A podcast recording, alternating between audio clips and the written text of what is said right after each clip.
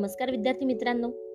ऐकू आनंदे संस्कार गोष्टी या आपल्या उपक्रमात मी कस्तुरी कुलकर्णी तुम्हा सर्वांचं हार्दिक स्वागत करते. आपल्या या उपक्रमात आज आपण गोष्ट क्रमांक पाचशे तेरा ऐकणार आहोत. बालमित्रांनो आजच्या गोष्टीचे नाव आहे आंधळा भिकारी आणि लेखक. चला तर मग सुरू करूयात आजची गोष्ट. एकदा एक आंधळा भिकारी रस्त्यावर एका बाजूला बसून भीक मागत होता.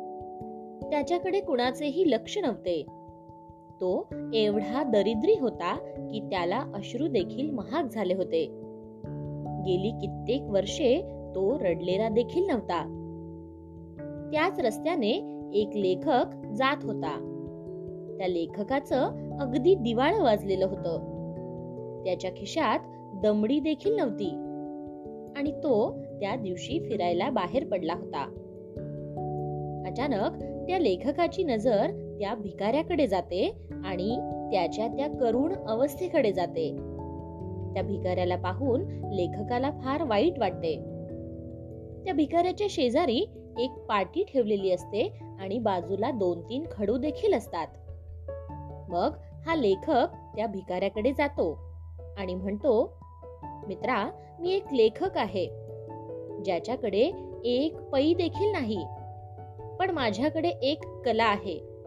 माझ्याकडे शब्दांची शक्ती आहे. ती मी तुला देऊ शकतो.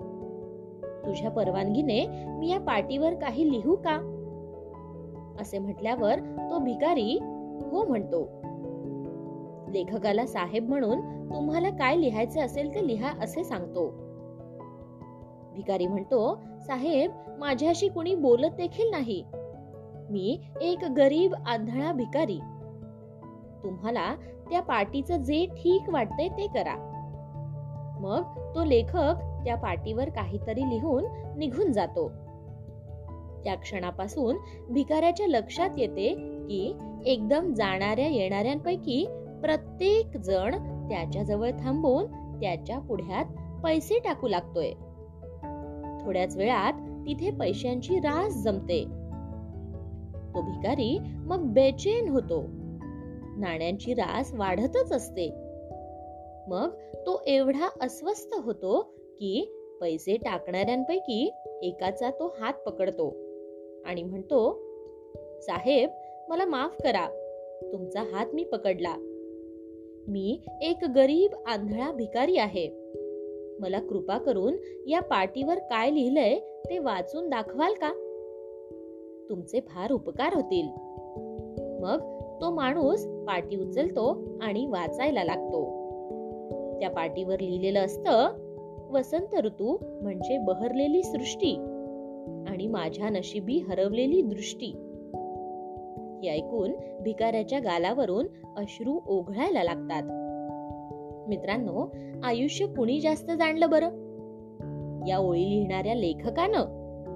त्या ओळी वाचून पैसे टाकणाऱ्या लोकांनी की इतक्या वर्षांनी रडणाऱ्या त्या भिकाऱ्याने. गोष्ट इथे संपली. कशी वाटली गोष्ट मित्रांनो? आवडली ना? मग या गोष्टीवरून आपल्याला एक बोध होतो बघा. तो बोध असा की तुमचे डोळे चांगले असतील तर तुम्ही जगाच्या प्रेमात पडाल. पण जर तुमची वाणी तुमची भाषा चांगली असेल तर हे जगच तुमच्या प्रेमात पडेल. म्हणून नेहमी आपली वाणी शुद्ध ठेवा. काय? येतंय ना लक्षात? चला तर मग. उद्या पुन्हा भेटूयात अशाच एका छानशा गोष्टी सोबत आपल्याच लाडक्या उपक्रमात ज्याचं नाव आहे ऐकू आनंदे संस्कार गोष्टी. तोपर्यंत नमस्कार.